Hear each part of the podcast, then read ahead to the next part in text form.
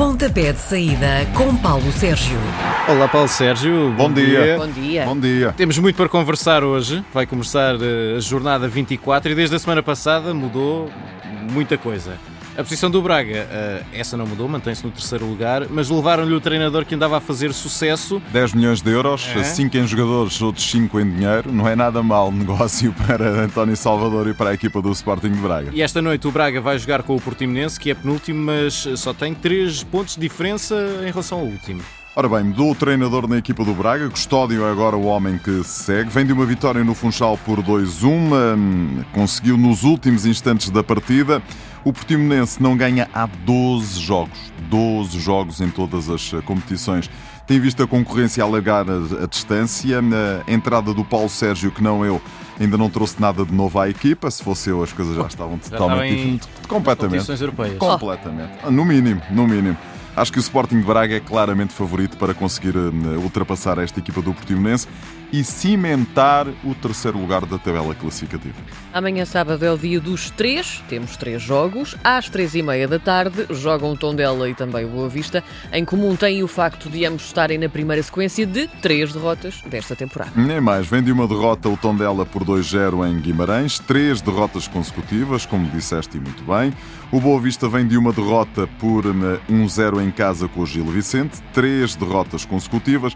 A juntar a tudo isto, o facto do Tondela em casa não conseguir ganhar. Não ganha, ponto. Ganha uma vez e frente à equipa do Sporting. A última vitória do Tondela foi frente ao Portimonense, em Portimão, a 1 de fevereiro.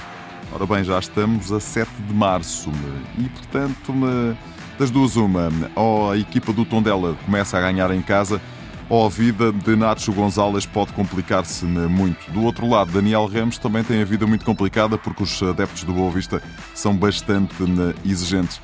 Não consigo dar aqui um palpite para aquilo que vai acontecer. São duas equipas que precisam de ganhar. Ponto final. Na ressaca de ter perdido a liderança do campeonato, o Benfica viaja até Setúbal para tentar pôr fim à crise de resultados. O Vitória até está acima do Moreirense, conseguiu levar um ponto do Estádio da Luz na jornada passada, mas isso deixa os sadinos em posição de ambicionar ganhar pontos com o Benfica? Olha, a última vitória dos sadinos em casa frente ao Benfica foi a 30 de janeiro de 2017, portanto há 3 anos. 1-0 foi o resultado, Zé Manuel, o autor do golo. Zé Manuel, na altura, estava emprestado pelo Futebol Clube do Porto, joga agora no Santa Clara. De um lado estava José Coceiro, do outro lado estava Rui Vitória. O Vitória de Setúbal não ganha há 5 jornadas. Em casa, 3 derrotas nos últimos 3 jogos. Gil Vicente, Sporting e Futebol Clube do Porto. O Benfica são os dados que vocês já avançaram. Nos últimos 7 jogos, apenas uma vitória, 1-0 em Barcelos, e mesmo assim foi uma vitória um bocadinho, enfim, complicada. É verdade que foi a melhor equipa, mas, enfim, já não conseguiu esmagar como tinha vindo a esmagar. A questão é válida para o Benfica e válida para o Porto. Não podem perder mais pontos se querem continuar a pensar em lutar pelo título. Vão lutar pelo título até ao final, mas quem perder pontos agora vai ter menos jornadas para recuperar e ver a concorrência ou a afastar-se ou a aproximar-se. Portanto, eu acho que o Benfica é favorito para vencer em Setúbal. Jogando no Porto, que está em primeiro lugar na Liga desde segunda-feira passada, joga amanhã então com o Rio Ave, que está em busca de um lugar que dê acesso às competições europeias. O que é que dizes disto? Olha, o Rio Ave nos últimos 7 jogos, 4 vitórias e 3 empates. Empatou em casa surpreendentemente com a Belenenses SAD na última jornada. O Futebol Clube do Porto vem de uma vitória por 2-0 nos Açores, assumiu a liderança do campeonato, joga em casa e por tudo isto eu acho que o Futebol Clube do Porto é meu favorito. Depois, quando se olha para a tradição, para a estatística, está o jogo 26 na casa do Futebol Clube do Porto. 20 vitórias, 4 empates e 1 derrota. Apenas uma derrota na equipa do Porto frente ao Rio Ave. Ou se quiserem ver as coisas pelo lado dos vilacondenses, foi apenas uma vez que a equipa do Rio Ave conseguiu ganhar ainda no Estádio das Antas. Dia 30 de abril de 2004, 1-0 foi o resultado. Miguelito foi o autor do golo. Miguelito que depois passou pela equipa do Benfica, por exemplo. Era José Mourinho o técnico da equipa do Futebol Clube do Porto. Eu acho que o Porto é favorito para vencer, apesar de ir passar as passas do Algarve ou de Invicta, se quiserem. Sim. Fechamos sábado, passamos para domingo. O Moreirense brilhou na jornada passada ao conseguir um empate contra o Benfica. Foi o quinto jogo consecutivo do Moreirense a pontuar. Às 3 da tarde vai receber o Marítimo, que perdeu nas últimas 2 jornadas, mas que, se conseguir ganhar este jogo, fica com os mesmos pontos do Moreirense. Moreirense favorito. Moreirense neste mês de fevereiro não perdeu um único jogo. Está a jogar bom futebol, como provou no Estádio da Luz na passada segunda-feira. A equipa do Marítimo já teve melhor, está pior, mas este Marítimo continua sem me convencer. Nos últimos 8 jogos, apenas uma vitória. E já com o novo treinador em atividade, enfim, acho que a equipa de Moreira de Cónegos joga em casa frente ao Marítimo e ficarei surpreendido se não conseguir vencer o encontro. O Belenenses SAD está a pontuar há 3 jornadas consecutivas, é também a melhor sequência de resultados desta época. O adversário será o Famalicão e estava a atravessar um mau bocado, mas derrotou também o Sporting por 3-1 há 3 dias. Foi a primeira vitória num mês e meio. 8 jogos depois foi a primeira vitória que conseguiu. 3-1 à equipa do Sporting. Repara, tem melhores valores este Famalicão, apesar de estar agora em perda, mas tem melhores valores do que o Belenenses SAD. Tem um futebol bastante atrativo, tem um conjunto de individual de jogadores que podiam jogar noutras equipas, noutro patamar da tabela classificativa. O Belenenses SAD tem a seu favor o facto do Petit já ter posto a máquina a carburar. Mesmo assim, acho que há aqui um ligeiro favoritismo para a equipa do Minho. O Gil Vicente e o Santa Clara são nesta altura equipas siamesas na tabela classificativa, ambas com 29 pontos. O Santa Clara teve o melhor desempenho das duas no mês de fevereiro, mas o Gil Vicente portou-se melhor se olharmos só para as últimas 3 jornadas. São duas equipas que estão muito perto de garantirem o objetivo. Qual é o objetivo? É manterem-se na Primeira Liga. 29 pontos, vamos falar naqueles 34, portanto estão a 4 pontos. Quem vencer este encontro dá um passo mais em frente. Estamos na jornada 24, faltam 10 para o fim do campeonato. Faltam 30 pontos, precisam de 4. Está quase ali ao virar da esquina. Deixem-me dizer, grande trabalho do Gil Vicente, grande trabalho de Vítor Oliveira. A equipa veio da 2ª Divisão B do Campeonato de Portugal, onde esteve a jogar um ano sem contar, porque já sabia que ia administrativamente garantir o lugar na Primeira Liga. Foram contratar um dos melhores treinadores do futebol português e ele está outra vez a provar exatamente isso. Ele é especialista em subidas de divisão. Nesta equipa do Gil Vicente está a tornar-se um especialista em tranquilamente conseguir manter a equipa na Primeira Liga. Do outro lado, o técnico João Henriques também a fazer um ótimo trabalho, e, portanto, é daqueles jogos que, por via das equipas estarem muito tranquilas, podem, se quiserem, fazer um jogo bastante interessante, bastante atrativo. E deixem-me que vos diga, o futebol português precisa de jogos da classe média-baixa, digamos assim, jogos interessantes, porque de vez em quando levamos com cada... É um secão. Com cada... Eu ia dizer supositório, mas adoro. Com cada coisa absolutamente horrível. Falando de coisas interessantes e novelas também, o Sporting mudou de treinador outra vez, concretizou-se... 4. Verdade, concretizou-se aquilo de que falávamos a semana passada. Joga então com o Desportivo das Aves, o último da tabela, às 5:30 da tarde no domingo. O que é que Rúben Amorim vai fazer para ressuscitar os leões?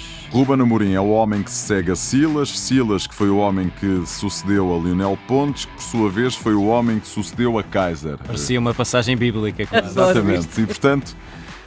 vamos ver se isto fica por aqui. Estamos a 10 jornadas do fim do campeonato. 10 milhões de euros foi quanto o Sporting pagou pela vinda de Rúben Amorim. Vamos ser claros em relação a uma coisa. O Rúben Amorim tem 13 jogos na Primeira Liga. 13. E, portanto, está ali um novo Midas, está ali um novo Mourinho, um novo Pepe Guardiola. Não sei, temos que dar tempo ao tempo. Que ele fez um bom trabalho no Sporting de Braga, isso parece-me evidente. Se eu acho que vai ser o suficiente para que o Sporting de um momento para o outro decida acordar e subir na tabela classificativa, tenho as maiores dúvidas. Eu acho que o problema do Sporting não é um problema de treinador, é um problema de outras coisas. Desde logo, de falta de jogadores de qualidade. Grande parte daqueles jogadores que estão no plantel do Sporting, com todo o respeito que eu tenho por eles, não tem qualidade para lá estar. E, portanto, vai ser um trabalho tranquilo, acho eu. Tem que ser dado tempo a Rúben Amorim para conseguir montar a equipa. Ele já disse que quer jogadores e jogadores de qualidade. Portanto, eu não estou a ver as coisas mal. Do outro lado, para bem do Sporting, tem, passe a expressão, não me levem mal os adeptos do Desportivo das Aves, mas tem a sorte de apanhar o último classificado. E, portanto, porque é uma equipa fraca, vamos ser claros. Este Desportivo das Aves vai descer da divisão. Não sei se vai descer daqui a 4 jornadas ou 5 jornadas, mas vai. A equipa não tem qualidade para se manter na Primeira Liga e ainda bem para o Sporting, que vai apanhar um adversário tão fraquito nesta estreia de Rúben Amorim, porque se fosse um outro tipo de adversários, as coisas eram um bocadinho mais complicadas. Vantagem óbvia para a equipa do Sporting. O Paços de Ferreira é o primeiro clube acima da linha de água, mas tem respirado um pouco recentemente, com as 2 vitórias seguidas, mas vai jogar com o Guimarães, que depois de alguns resultados mais oscilantes também está numa sequência de 2 vitórias. Está de 2 vitórias, continua a praticar bom futebol. A equipa do Paços de Ferreira tirou, como se costuma dizer, a cabeça um bocadinho fora da linha de água. Tem 22 pontos, mas mais do que ter 22 pontos, tem, nesta altura, 6 pontos de vantagem sobre a equipa que está imediatamente abaixo e que é o Portimonense e que vai jogar frente ao Sporting de Braga mais logo à noite. Este é um daqueles jogos em que se o Paços de Ferreira ganha, dá um plus, um extra em que pode, de facto, sair dali muito rapidamente. Se o Vitória de Guimarães ganhar, enfim, o Paços de Ferreira não vai descer abaixo da linha de água, mas abana ali um bocadinho. O que é que vai acontecer? Eu acho que o Vitória de Guimarães tem muito para conseguir trazer pontos desta deslocação. Ali ao lado é mais o 97º derby do Minho desta temporada, porque o futebol está muito concentrado ali naquela região. Futebol internacional. Vamos lá. Isto é de tal maneira que eu, a semana passada, esqueci-me de um Real Madrid-Barcelona. Imaginem vocês. Era um jogo mais pequeno que há. Mais pequeno, exatamente. Bonito. Esqueci-me e, portanto, fui alertado por um nosso ouvinte a dizer: então o meu amigo esqueceu-se do Real Madrid-Barcelona. Ai, ralhou contigo. Ralhou e ele veio, passa a expressão nas orelhas e foram muito bem dadas. Redime-te. Muito bem dadas. Olha, esta semana chama a atenção para um jogo no sábado da Liga Alemã. Falamos aqui muito pouco da Liga Alemã. O Borussia de Mönchengladbach. É um nome que eu gosto de dizer. 4º classificado, 46 pontos, a defrontar o Borussia de Dortmund, 3º classificado, 48 pontos. Luta-se por uma presença na Liga dos Campeões da próxima temporada. O Leipzig está imediatamente a seguir, tem 48 pontos. E o Bayern de Munique, já o deixaram a fugir, tem 52 pontos. Vai ser seguramente um belo espetáculo entre duas belas equipas do futebol alemão. Para o ano, estou em crer que vão estar ambas na Liga dos Campeões. Depois, no domingo à tarde, o derby de Manchester United versus City. O City ganhou a taça da Liga Inglesa a semana passada, o Aston Villa por 2-1. Ganhou também na taça de Inglaterra, já está nos quartos de final. O Manchester United está a subir de rendimento. Por causa de quem, meus amigos? Porquê? Bruno Fernandes. Ainda a semana passada tive a oportunidade de fazer a narração do Manchester United com o Everton e o Bruno Fernandes marcou um golo absolutamente extraordinário. É um jogo para seguir, um jogo interessante. Eu acho que pode acontecer de tudo, porque na primeira volta o United foi ao terreno do City vencer. Pode acontecer de tudo, é um jogo de tripla. Pode o United ganhar, pode empatar e pode o City ir ao Old Trafford dar com a ripa. Vamos muito ver. Bem. Nós estamos cá para a semana para tudo mais. Vamos estar mesmo. Bom fim de semana. A menos que nos aconteça qualquer coisa, há um vírus. Não. Chega-te para lá. Chega-me mesmo para lá. Até para a semana. Até para a semana. Às sextas-feiras, Paulo Sérgio faz uma antevisão dos jogos da jornada. Pontapé de saída às 10h20 na RDP Internacional.